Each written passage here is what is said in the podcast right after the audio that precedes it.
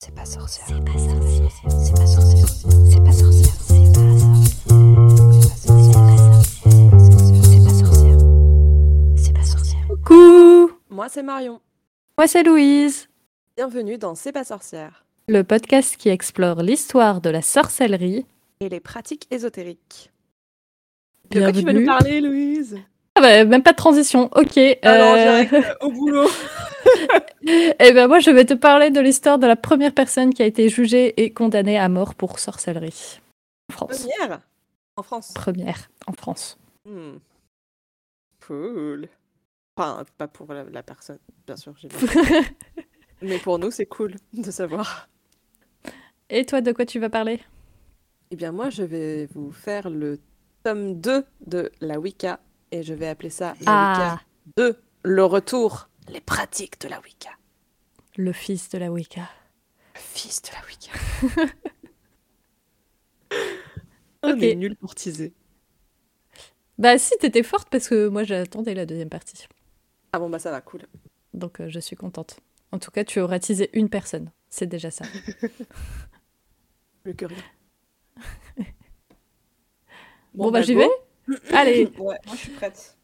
Donc je vais te parler de Jeanne de Brigue. Oh, elle s'appelle Jeanne, c'est stylé. Ouais. Alors déjà, euh, petit contexte, contrairement à une idée reçue, la chasse aux sorcières, elle date de la Renaissance et pas du Moyen Âge. Tout à fait. Mais euh, les origines de la chasse aux sorcières, ça, ça provient des croyances et des valeurs du Moyen Âge. Et du coup, c'est à cette époque qu'il y a eu des premiers procès pardon, en sorcellerie, dont celui de Jeanne de Brigue, dont je vais te parler aujourd'hui. Il y avait des procès, mais c'était pas super à la mode comme euh, la Renaissance, quoi. Voilà, c'était pas la frénésie, c'était rare et c'était la fin du Moyen Âge, donc juste avant la Renaissance. Ah, le Moyen-Âge. La meuf est nostalgique. Du coup, Jeanne de Brigue, qu'on appelle aussi la Cordière, alors j'ai pas trouvé pourquoi, mais apparemment c'était son petit surnom, Cordière. Fabriquer des cordes. Elle est née en 1345 et elle vivait dans la région de Brie, donc euh, là où on fait le fromage, le Brie de Meaux. Oh, la chance Je sais pas si on avait déjà en 1345, j'espère Oh, pour elle que oui. si. J'espère. Genre un proto-brie, un pré-brie. Tout prix. Et donc Jeanne, elle était paysanne, mais elle avait surtout la réputation d'avoir des dons, comme celui de retrouver les objets perdus, de euh, pouvoir trouver qui est la personne qui avait volé l'objet, de pouvoir également guérir des malades. Classe. Euh, du coup, euh, elle avait une, une bonne réputation. On raconte même que certains voleurs préféraient avouer leurs crimes à Jeanne plutôt que d'attendre qu'elle les dénonce grâce à ses dons. Ah, c'est tellement- génial Tellement elle avait une bonne influence. Tellement tes gosses qu'ils viennent directement te dire la bêtise qu'ils ont fait. C'est ça. Ça, c'est l'influence. Ça, c'est le genre d'autorité que je veux avoir sur mes neveux. Continue de rêver, Marion.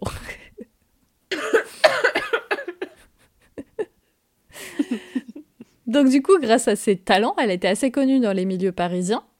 Euh, même si elle était de la région de Meaux, ça allait jusqu'à Paris et on, on raconte qu'il y a même eu des demandes euh, de services qui venaient de l'hôtel de la reine Isabeau de Bavière, qui était l'épouse de Charles VI, donc le roi de l'époque. À cette époque, la magie, elle était aussi crédible que la science, et du coup, il y avait peu d'accusations en sorcellerie, parce qu'on avait l'habitude de- d'avoir autant de superstitions que de choses euh, avérées par des faits. Et c'est vers la fin du Moyen Âge que les religieux ont commencé à associer l'hérésie et la sorcellerie. Et ça, je vous expliquerai un peu en détail pourquoi, comment ça s'est arrivé, euh, un, un jour sûrement, dans une chronique sur les origines de la chasse aux Le sorcières. culot, quand même. Le culot de dire. euh, Bon, nous non plus, c'est pas scientifique, mais c'est mieux. non, mais nous, on veut l'autorité, pas vous. Et du coup, bah, ce nouveau contexte qui commence tout doucement à s'installer, il est pas bon pour les personnes comme Jeanne. Et euh, elle va être arrêtée une première fois sous l'ordre de l'évêque de Meaux, et elle passera une année en prison. Après cette année de prison, elle, euh, elle apprend pas de ses erreurs et elle continue de faire euh, des, des, des sorts, des tours, des envoûtements, d'exercer son activité. résiste Elle comme, euh, résiste, France Gall? Exactement. Elle prouve qu'elle existe Et du coup, euh, événement euh, qui va précipiter sa perte, en 1389, une femme vient la voir parce que son fils est malade et cette femme croit qu'il est victime d'un envoûtement et va accuser sa belle-fille, euh, belle-fille qui a un passé de prostituée. Donc elle pense que cette belle-fille, elle a envoûté son fils pour qu'il tombe amoureux d'elle, euh, pour pouvoir l'épouser, et maintenant qu'elle l'a épousé, elle le rend malade pour euh, sûrement euh, récupérer l'héritage et vivre sa meilleure vie. Mais elle se dit pas que elle sait comment faire plaisir aux hommes vu que genre c'était son métier quoi. Elle se dit tout de suite Ah. sorcellerie. Non, mais c'est une prostituée, tu peux pas avoir une bonne, bonne image d'elle. Non, Tu vois comme les choses ont changé depuis 1389. bon, Il y a quand même des explications un tout petit peu plus rationnelles. C'est la magie Mais en tout cas, il y a un plot twist de ouf. Attention, tiens-toi à ton fauteuil. Oui. La belle fille qui s'appelle Massette, elle serait effectivement une sorcière. Mais non, elle aussi. Ouais. Et elle a rendu son mari malade parce qu'il la bat. Donc euh, on Ah, lui pardonne. ça. Et du coup, au lieu de condamner Massette, bah Jeanne, elle va devenir BFF avec Massette. C'est trop mignon, mais c'est ça. Et elles vont s'échanger des petits tutos sorcellerie. On veut de l'entraide, de la solidarité, c'est beau ça. Ouais, Oh, c'est trop j'adore. mignon. Et, euh, et du coup, ben, euh, elle va certes guérir euh, le, celui qui est malade, mais elle va rester proche de Massette et elles vont faire euh, euh, partager leur, leurs expériences et leurs connaissances. Voilà, c'est une belle histoire. Jusque-là. Cool. Jusque là. Ah non, ah non. Parce Là, on en est à la que moitié de la saison et la fin de, de la saison euh, va nous laisser sur notre fin et en plus sur c'est un drame, c'est clairement pas une belle histoire d'amitié. Parce que bah, la, ré- la réputation de Jeanne, elle va grandir, et plus elle grandit, plus il y a des rumeurs qui vont avec, euh, qui vont faire que Jeanne va être arrêtée et emprisonnée à la prison du Châtelet. Et c'est... Oui, exactement, vu qu'elle vient de région parisienne. Et c'est aussi euh, du fait qu'elle avait une influence très grandissante qu'elle va être arrêtée à Paris. Euh, précédemment, je vous avais dit que c'était l'évêque de Meaux qui l'avait arrêtée, quand elle avait une influence plutôt locale. Là, ça devient, on dit que ça va jusqu'aux sphères de, de la reine, donc du coup, euh, on l'arrête au niveau national Et, et elle être emprisonnée au Châtelet. et le prochain niveau, c'est Interpol. Hein. Interpol médiéval. hein. Et du coup, c'est grâce ou plutôt à cause de ça qu'on va connaître l'histoire de Jeanne, parce que toute son histoire va être consignée dans les registres du Châtelet. Pratique. Donc du coup, euh, ça veut dire, entre autres, que euh, bah, l'histoire qu'on connaît, c'est l'histoire qui a été racontée par les personnes qui l'ont emprisonnée et accusée. Ah, Donc, euh, ça se trouve, ce que je vous dis n'a rien à voir avec la réalité, mais on n'a pas vraiment trop de, de sources de 1389. Elle n'avait pas de blog. Je vais dire qu'elle avait, elle avait rien posté à ce moment-là. Euh, Bah ouais, voilà. Mais en tout cas, ça nous permet euh, de savoir que c'est la, la première personne qui a été condamnée à mort pour sorcellerie grâce à ces registres. Peut-être qu'il y en a eu d'autres avant, mais en tout cas, on n'a aucune trace d'autres personnes avant qui auraient été euh, accusées, condamnées à mort pour sorcellerie. Donc cette accusation, je vais vous faire courte parce que vous m'avez déjà entendu parler de procès de sorcellerie. C'est toujours la même chose. On se met à témoigner contre elle, on la torture, du coup elle avoue, du coup elle est condamnée à mort. Voilà. Ouais. La seule chose qui est intéressante dans ce procès, c'est que du coup c'est la première source, comme j'ai dit, qu'on a de condamnation, d'une condamnation à mort pour sorcellerie. Et euh, chose que je ne savais pas, à l'époque, on pouvait déjà faire appel à une, euh, à une décision de justice. Donc Jeanne, elle va faire appel à cette condamnation. Bah non, pas cool, parce que du coup, elle va avoir à nouveau un procès, donc elle va être à nouveau torturée. Oh, Donc, pas cool. donc ça, enfin, je, je, je vous passe les détails, mais... euh, Mais en plus, pourquoi est-ce qu'elle aurait fait ça si elle n'était pas euh, innocente euh, de sorcellerie, puisque elle n'allait pas repasser par la casse torture juste pour le fun? Ben, euh, parce qu'elle avait... C'était ça ou la condamnation à mort, donc euh, je pense que... Bah, je sais pas, euh, quand tu viens de te faire torturer, t'as pas envie d'y retourner. hein.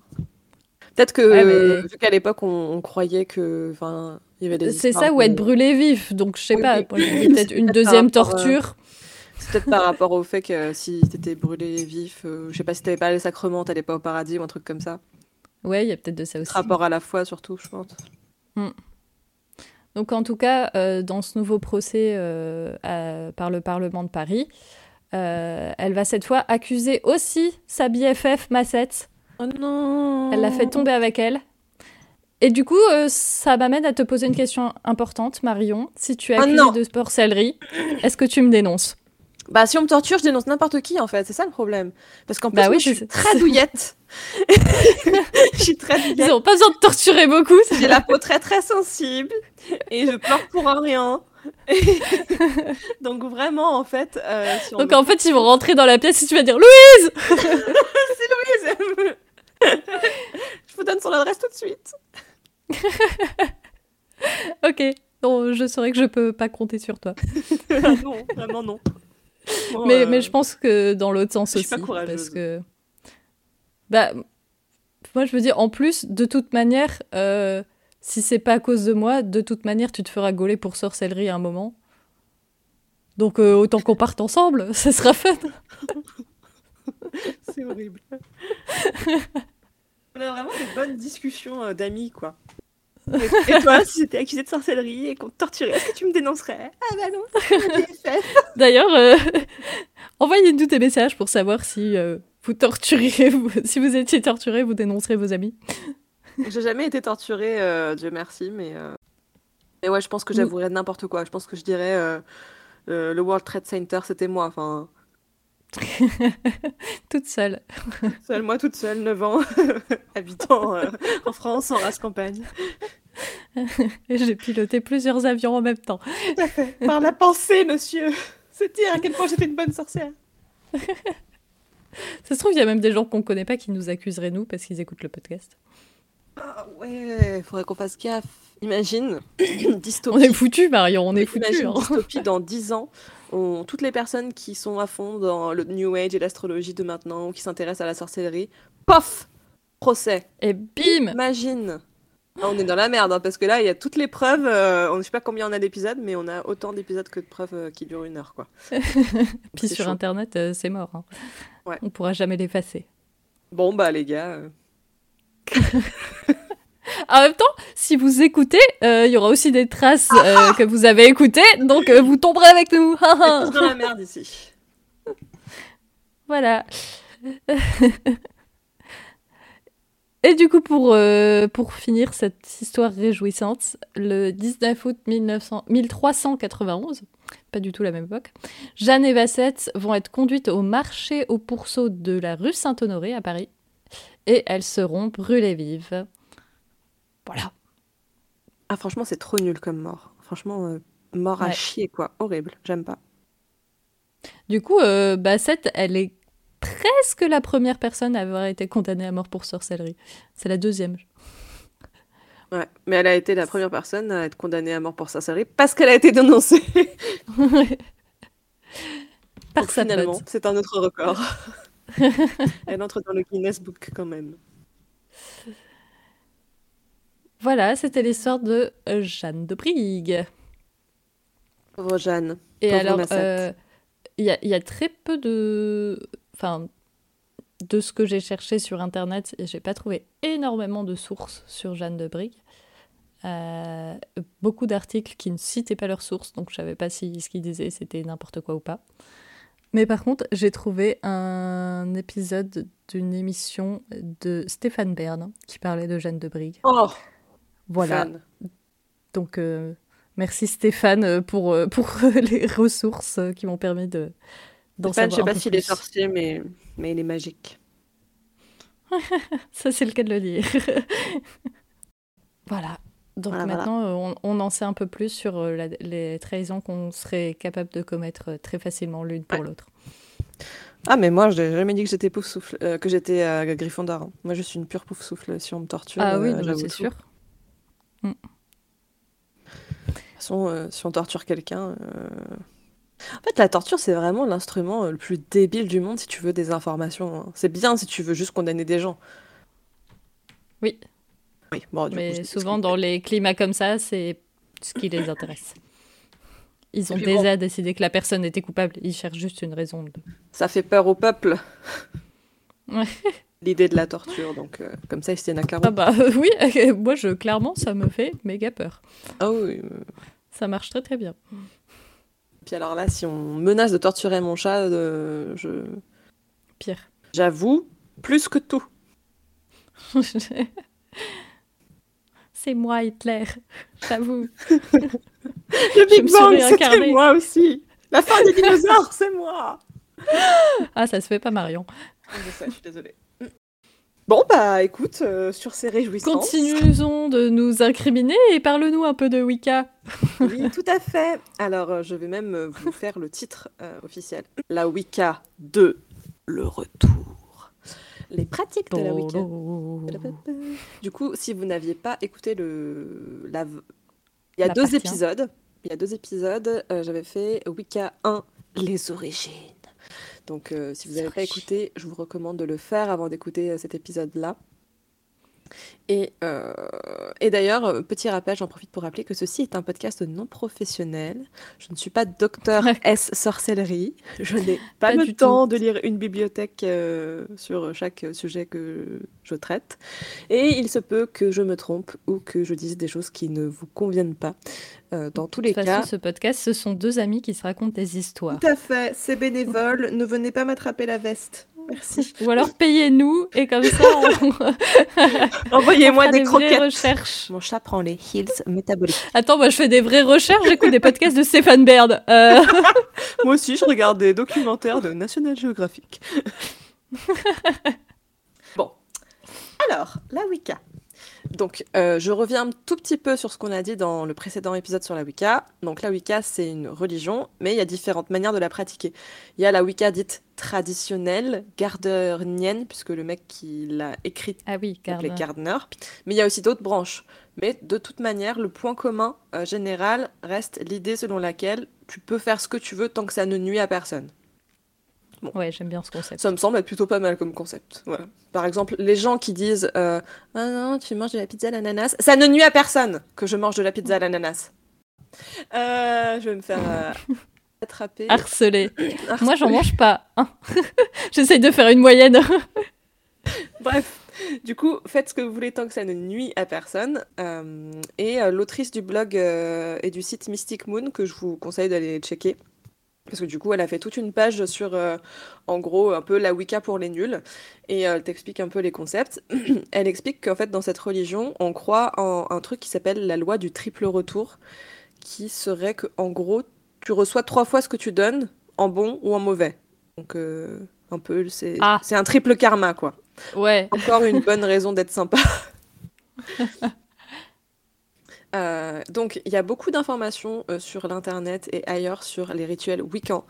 Euh, en plus, euh, c'était très à la mode dans les années 80, donc il y a beaucoup de livres qui datent de cette époque-là. Mais comme aujourd'hui, il y a un retour de tout ça, bah, on trouve beaucoup, beaucoup, beaucoup, beaucoup de livres qui viennent de sortir sur les rituels Wiccans, etc.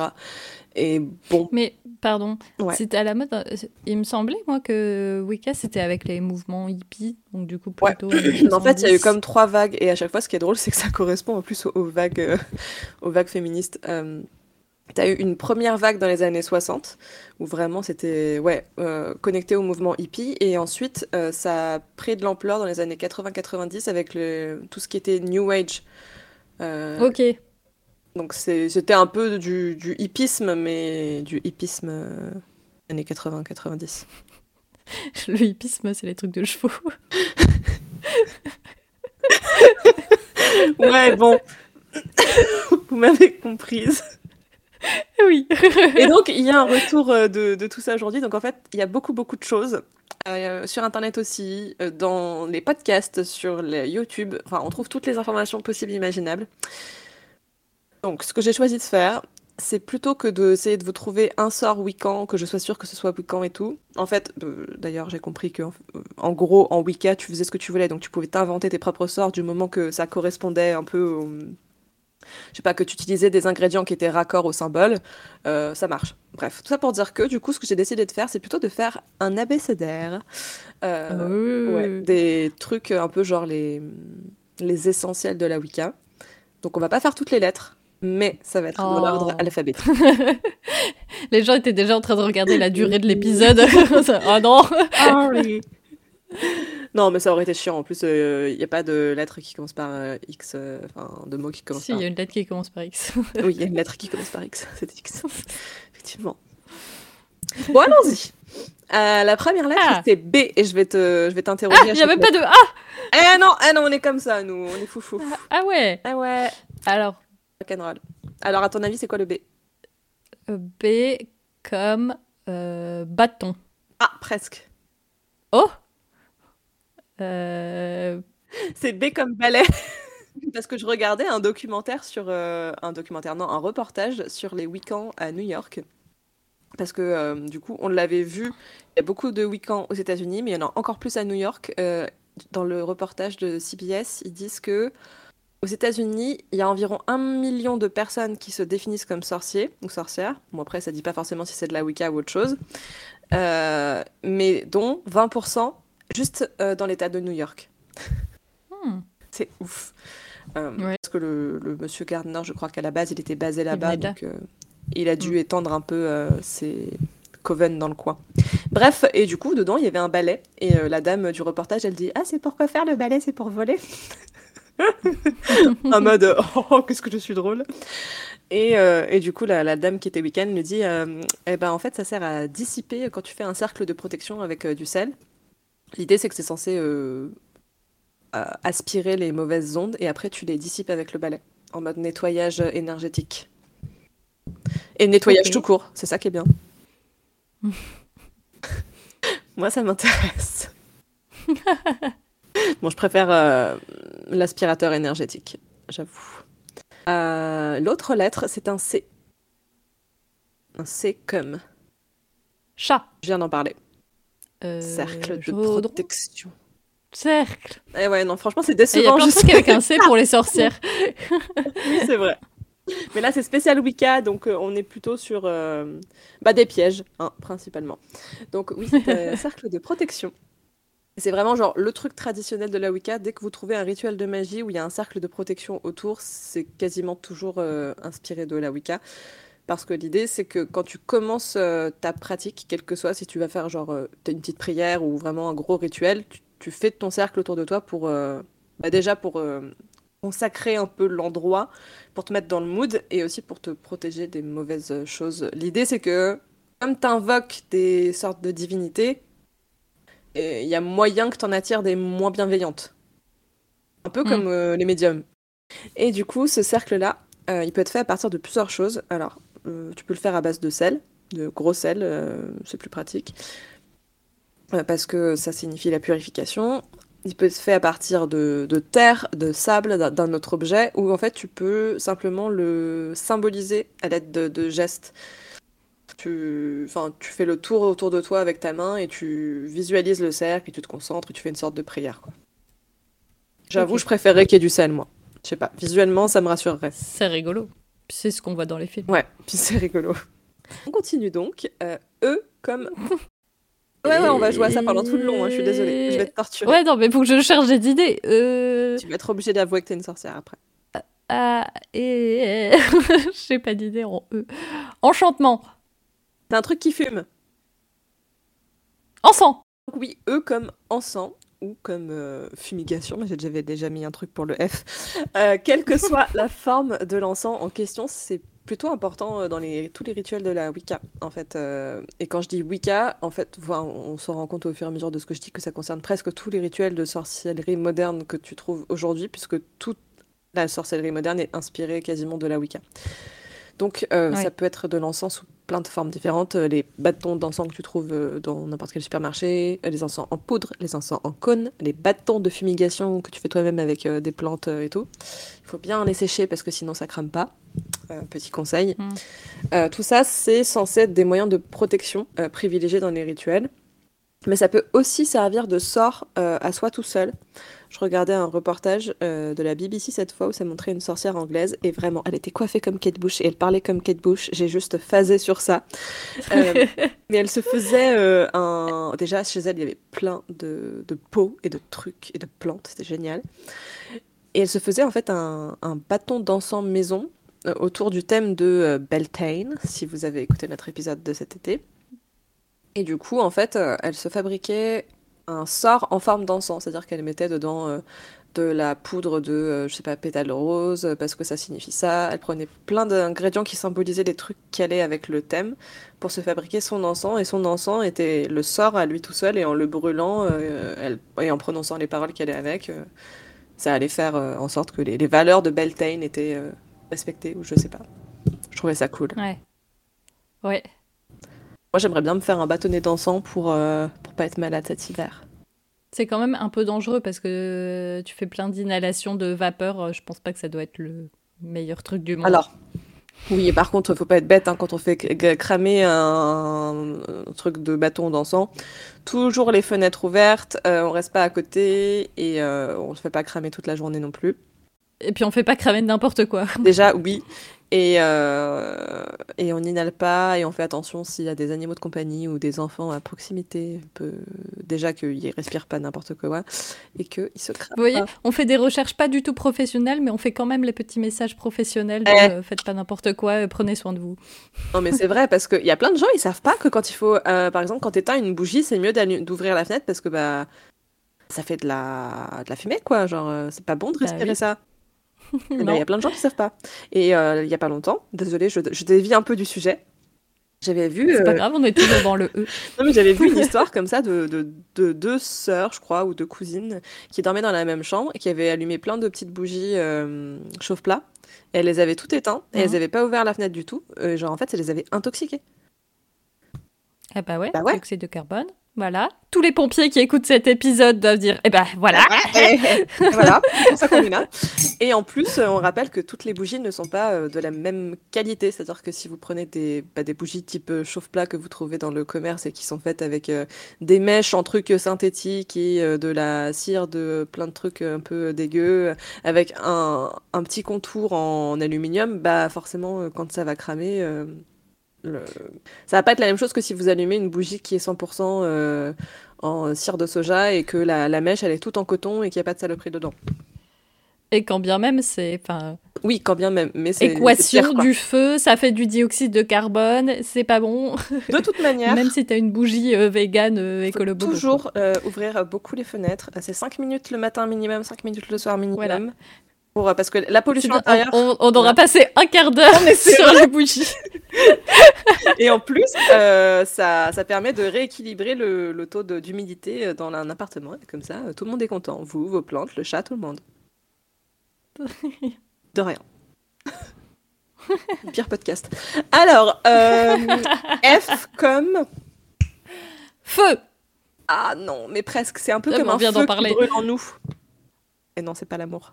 Ah, La foi Putain, t'es super forte. Dieu me donne la foi. On peut faire des miracles avec la foi, avec la foi. J'ai revu Le Prince d'Égypte il y a pas longtemps, c'était magnifique.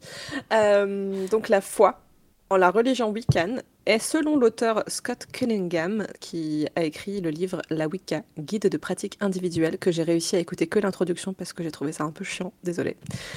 Euh, Mais il explique que, en gros, d'après lui, si vous voulez pratiquer la magie sans spécialement avoir une, une foi envers, en- envers des divinités, euh, ah, vous pouvez le faire, mais c'est juste que la Wicca, en tant que pratique de sorcellerie, c'est peut-être juste pas pour vous parce que la foi, ça fait une partie intégrante de la Wicca.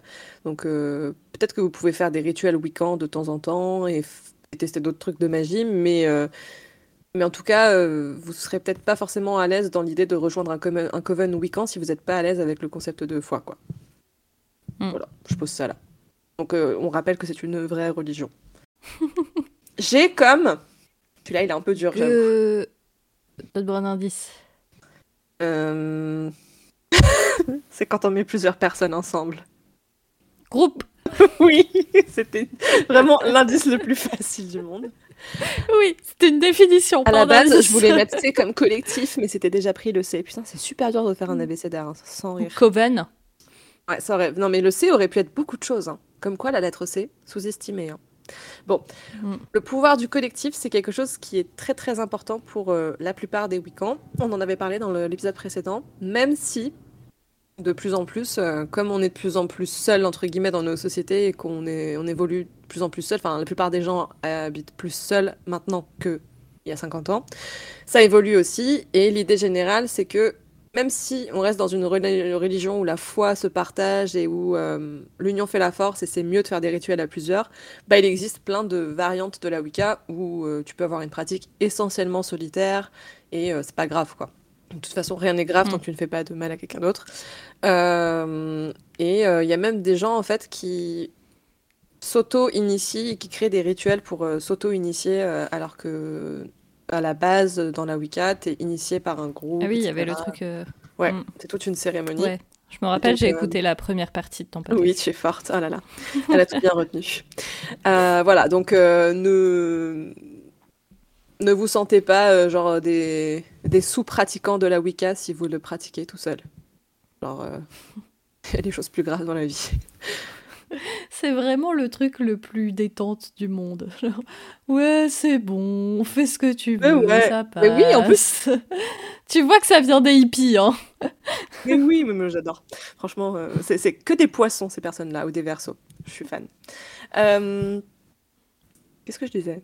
Oui, parce que même s'il y a une Wicca dite traditionnelle, donc qui est autour de celle qui a été écrite par euh, Monsieur Gérald Gardner, l'idée à la base de la Wicca, même quand elle a été écrite, même dans la traditionnelle, c'était que tu peux t'arranger avec tes croyances, quelles que soient, si euh, tu, je sais pas, tu crois en l'islam, en la Bible chrétienne, tu t'arranges avec euh, tes croyances en fait. Euh, Tu, tu t'adaptes la Wicca à ton mode de vie et à ta culture. Bon, et il se trouve que c'est plutôt, euh, ça marche plutôt en Occident qu'autre chose.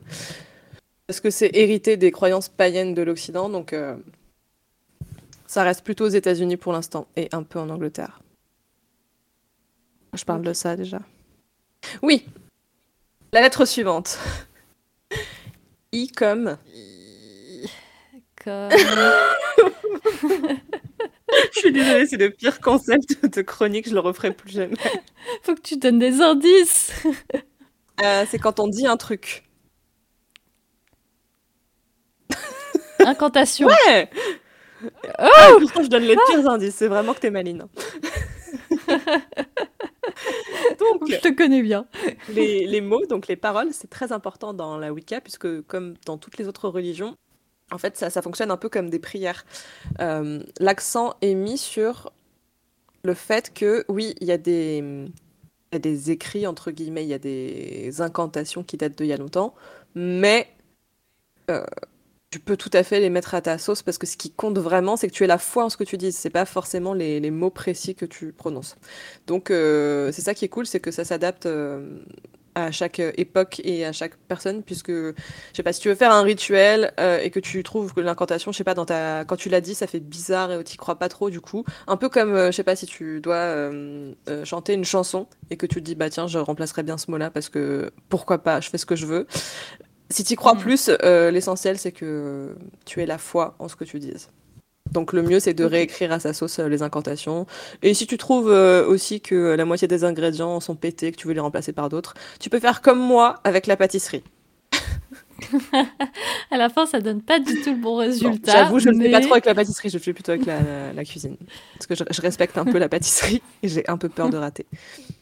Lettre suivante. Et comme I? C'est pas une lettre I? P. Ah, le P, j'entendais E.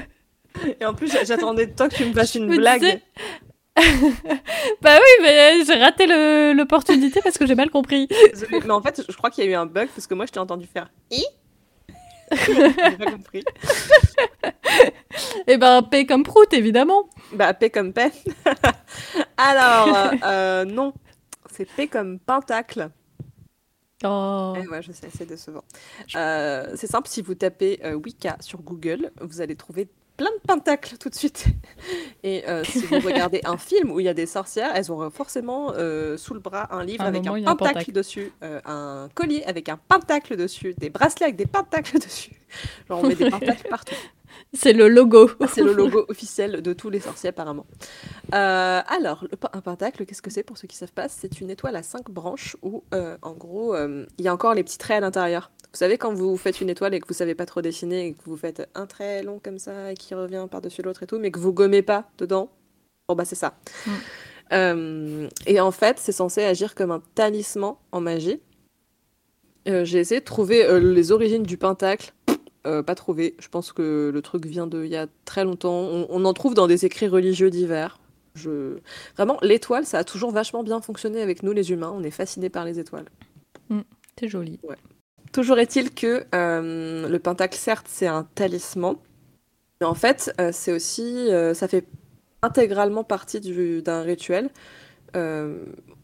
tu trouves beaucoup de rituels où en fait il faut, dessiner un pentacle et euh, dedans ou autour tu mets euh, l'intention que tu veux y mettre, euh, le, mot principal, tu peux écrire protection, enfin il y a plein de choses à faire avec le pentacle. C'est en même temps en lui-même tout seul un symbole de, protection, de, de, bonnes choses, enfin c'est quelque chose qui invoque autre chose et en même temps c'est un peu comme...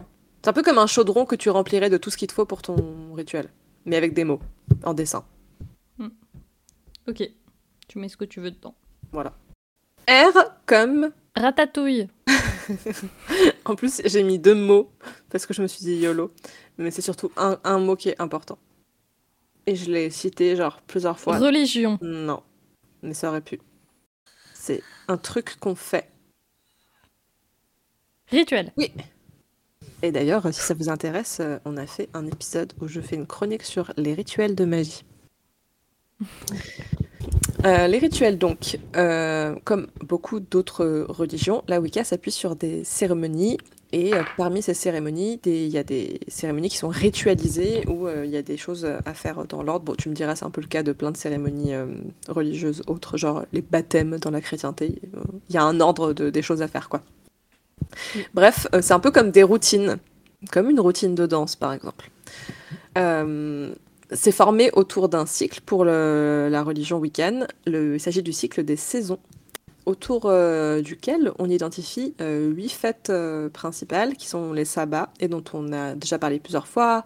On a parlé de Yule, qui est le sabbat de, du solstice d'hiver, de Samhain, qui est le sabbat de l'Halloween, tout à fait. Et euh, on en a parlé de quel autre? On en a parlé de Beltane, qui est le sabbat de l'été où il fait chaud, chaud, chaud. Euh, non, je dis ça parce que c'est un sabbat du Tu fais un sommaire en fait de, de, toutes tes chroniques. Oui, tout à fait. Ouais, je suis comme ça. Mais je mets des liens, moi. Vous savez, c'est la déformation professionnelle. J'hyperlink tout ce que je dis. euh, et donc, qu'est-ce que je disais? Oui, donc euh, pour euh, la Wicca, tous ces rituels-là, ils sont formés autour d'un cycle, mais il y a plusieurs autres euh, rituels qui existent. Toujours sur le blog de Mystic Moon, elle fait une petite liste des célébrations qui sont, les plus importantes en Wicca. Donc il y a les sabbats dont on vient de parler, mais il y a aussi les esbats. J'en avais toujours entendu parler, mais je ne savais pas ce que c'était. J'ai été voir ce que c'est. Et en fait, c'est des fêtes païennes qui sont un peu moins importantes que les sabbats et qui se passent aux pleines lunes. Et c'est cool parce qu'imaginez, il y a un sabbat qui se passe sur un esba, ça fait double soirée quoi. Voilà. ça cool. Euh, ensuite, on va avoir des initiations dont on a parlé aussi, qui sont appelées les Wiccanings, les mariages euh, Wiccans, appelés les handfastings, les rituels euh, spéciaux divers pour des événements spécifiques ou des besoins, et enfin les funérailles qui sont appelées le passage à Summerland. C'est pas classe On va où perdre d'attraction. Grave mignon, Summerland, les landes de l'été. Euh... L'été infini. De l'été. Bon, moi ça me conviendrait pas parce que c'est pas ma saison préf, mais je comprends l'intention. C'est-à-dire que c'est un endroit où le soleil brille tout le temps, c'est un peu le paradis quoi. À quoi ressemble un rituel wiccan Vous me diriez, eh bien, il peut prendre plusieurs formes. Euh, il peut prendre des formes diverses. c'est ce que je viens de dire, donc.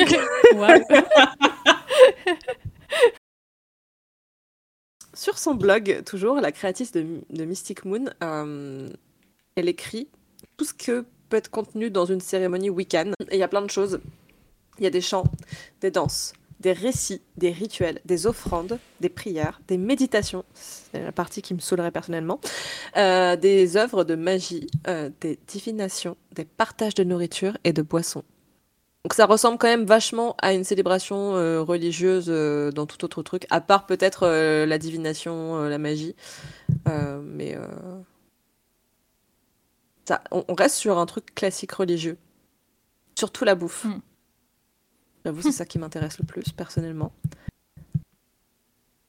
Je viens pas à un baptême pour le baptême, si tu veux.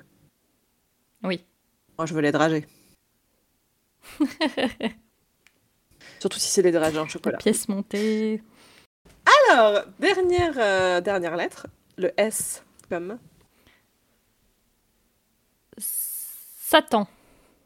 Oh Sympa, mais non.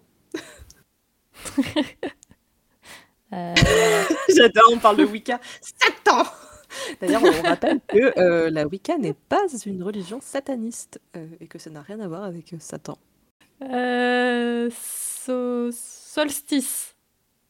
Ah Non. Solstice. Je sais pas. un truc dont on a déjà parlé plein de fois dans l'épisode et euh, on en a tous dans notre cuisine. Sel.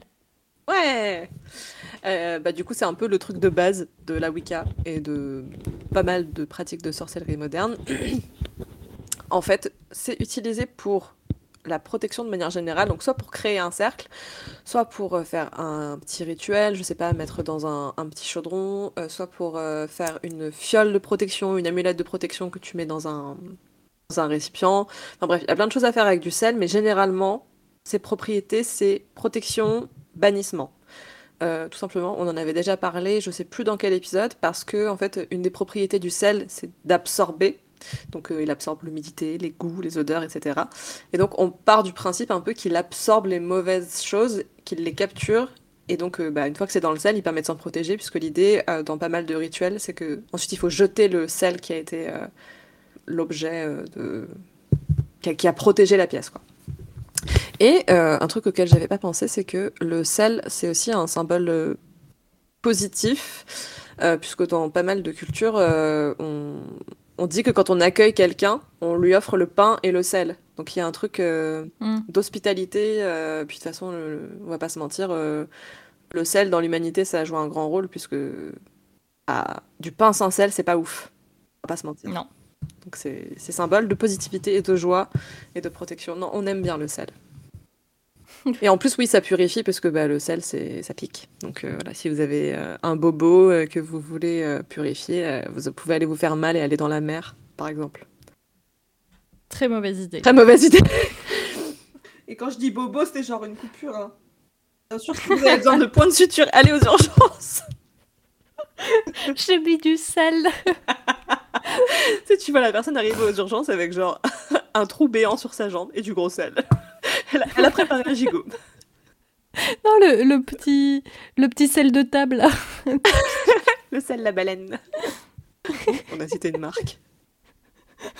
Ouais, sponsorisé. Sponsorisez-nous Ah, Tu te rends compte? Imagine un jour on reçoit un gros sac de sel, euh, de gros sel. C'est trop drôle. Le truc pour dégeler la route en hiver. Ah, nous envoyez pas ça, on habite en appartement. Oui, non, non, vous n'envoyez pas ça parce qu'en plus je viens d'acheter du gros sel et je me rends compte que le, le paquet est trop gros pour euh, mes besoins, donc vraiment c'est pas le bon moment. Bref Anyway. Bon, ça va, t'as as pris des choses quand même? Oui, on a fait beaucoup de digressions. Oui, c'est vrai. C'est de ma faute.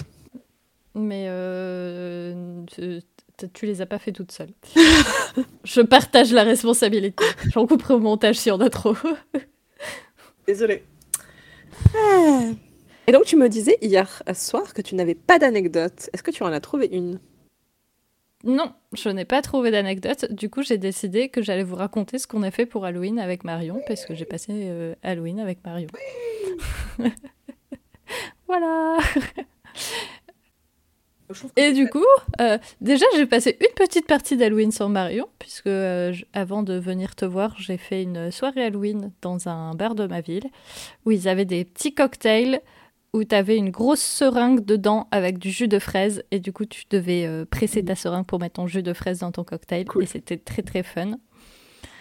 Euh, et sinon, nous sommes allés donc sur Paris pour le 31 décembre et nous avons Le 31 octobre, Louise. 30 On n'y est pas encore. Jamais de la vie je vais Je à Paris comprends le pas. 31 Il n'y a pas de feu d'artifice pour Halloween. Non, nous sommes allés à Paris le 31 octobre et on a fait plein de petits trucs chouettes. Euh, on a, tu m'as fait visiter le cimetière du, enfin une partie du cimetière du Père Lachaise Ouais. En faisant découvrir plein de femmes célèbres qui sont euh, enterrées dans le cimetière. Avec un livre qui s'appelle euh, Mère Lachaise. Voilà. Recommand- Bah voilà une recommandation. Voilà, top. Euh, on a fait. On est allé voir euh, le Rocky Horror Picture Show au Cinéma Galande avec une troupe de théâtre qui fait des animations. Oui. On- Le lendemain d'Halloween, on a regardé euh, Harry Potter. Et on a surtout fait du colcanon, dont tu avais parlé dans ton dernier épisode, qui est un plat traditionnel irlandais euh, d'Halloween, qui est une purée avec euh, dedans du chou. Et j'ai encore du chou au frigo. Beaucoup de beurre. ah, il doit plus être très bon. si, si, il est très bien. Mais là, j'ai pris ma décision. Je vais faire des lasagnes au chou, là, Ah, aujourd'hui. Mais en tout cas, Colcanon, euh, on vous recommande Ah ouais. très très fortement. Euh, c'est plein de beurre. Surtout si vous avez très faim et que vous voulez l'équivalent d'une poignée de béton dans votre estomac. C'est comme de l'aligo, en fait. Ah ouais. C'est c'est l'aligo de- d'Irlande. C'est la Ligo des Celtes. voilà. Et du coup, toi, qu'est-ce que tu as comme euh, anecdote à nous partager, Marion Eh bien moi, comme je te le disais en off, euh, ces temps-ci, euh, la moitié de ma vie c'est la Star Academy et l'autre moitié c'est Game of Thrones. Et euh, vous savez, on aime bien avec Louise, euh, quand on regarde une fiction, c'est euh, chercher toutes les, les sorcières qui peuvent y être, les figures de sorcières.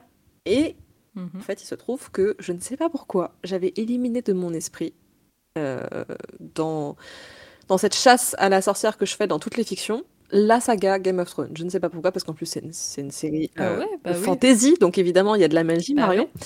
Euh, en fait, ce qui s'est passé, c'est que comme beaucoup peut-être, euh, j'ai regardé House of Dragon. Et ensuite, j'ai regardé le dernier épisode et je me suis dit, je vais pas attendre deux ans. Donc, moi qui à l'époque avais lu les livres Le Trône de Fer, j'ai décidé de lire Feu et Sang, qui, est donc, qui a donc inspiré House of Dragons. Et euh, je me suis réimpliquée énormément dans cet univers, euh, ce qui fait que je me suis remise à voir Game of Thrones. Et en fait, il y a des sorcières toutes les trois épisodes. Et moi, j'avais complètement oublié. Il y a une sorcière dans le monde d'Othraki, il y a une sorcière à, à Péré Dragon, la fameuse euh, je crois. Mélissandre Mélissandre, oui, je l'avais oublié.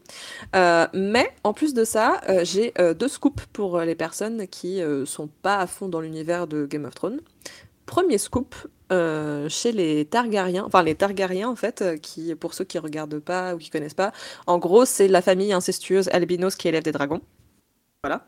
Ok. Euh, eux, ils sont, donc ils sont, ils sont censés venir de Valyria, qui est une sorte de, de cité antique où on pratiquait l'élevage de dragons, où tout le monde était plus ou moins albinos incestueux. Et en fait, quand je suis allée sur euh, le site La Garde de Nuit, euh, comme je faisais avant, qui est le, le Wikipédia du Game of Thrones, euh, j'ai regardé la, la page des Targaryens et j'ai vu qu'en fait, ils faisaient tous de la magie. En fait, tous les Targaryens sont des sorciers. Déjà. Et tous les Valyriens. on nous le dit pas. En fait, tout le peuple au- auquel appartenaient les Targaryens étaient des sorciers. Ils faisaient des, des expériences occultes. euh, ils créaient des sortes de chimères avec différents animaux. Enfin, des trucs assez dark quand même. hein. Hmm. Donc ça, c'était le premier scoop. Deuxième scoop, euh, du coup, j'ai écouté Feu et Sang, qui est un peu, euh, qui revient sur le, le règne des premiers Targaryens.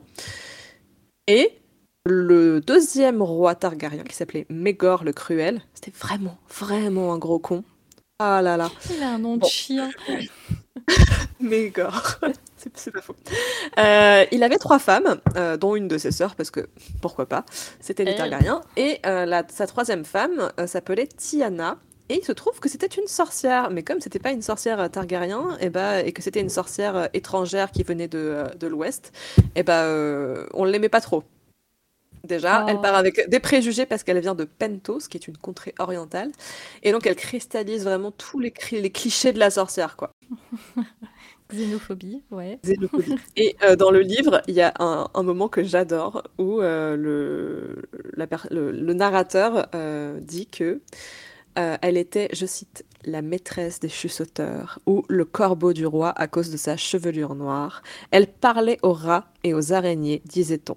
Toute la vermine de Port-Réal venait la voir la nuit pour dénoncer les sots assez imprudents pour parler contre leur roi. Donc en fait, on retrouve là Ok, elle a l'air très elle cool. a l'air très cool déjà. Moi, je veux une série sur cette personne. Voilà, euh, démerdez-vous. Et euh, on retrouve un trait commun en fait des sorcières qui n'ont pas l'opinion publique euh, pour elle, qui est que, bah, en fait, c'était une femme et qu'elle avait du pouvoir, le pouvoir de chuchoter à l'oreille du roi, qui était en plus un roi très- cruel et très craint.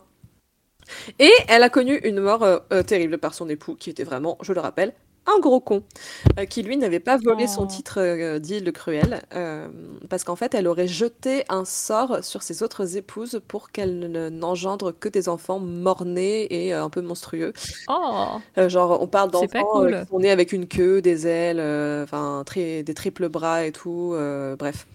Et, enfin, je trouve ça quand même un peu gonflé de Mégor le Cruel qui accuse Tiana d'avoir fait ça, alors que sa famille se marie entre frères et sœurs depuis des générations. Et évidemment que vous allez attends, avoir il y des a un truc qui problèmes. tape là.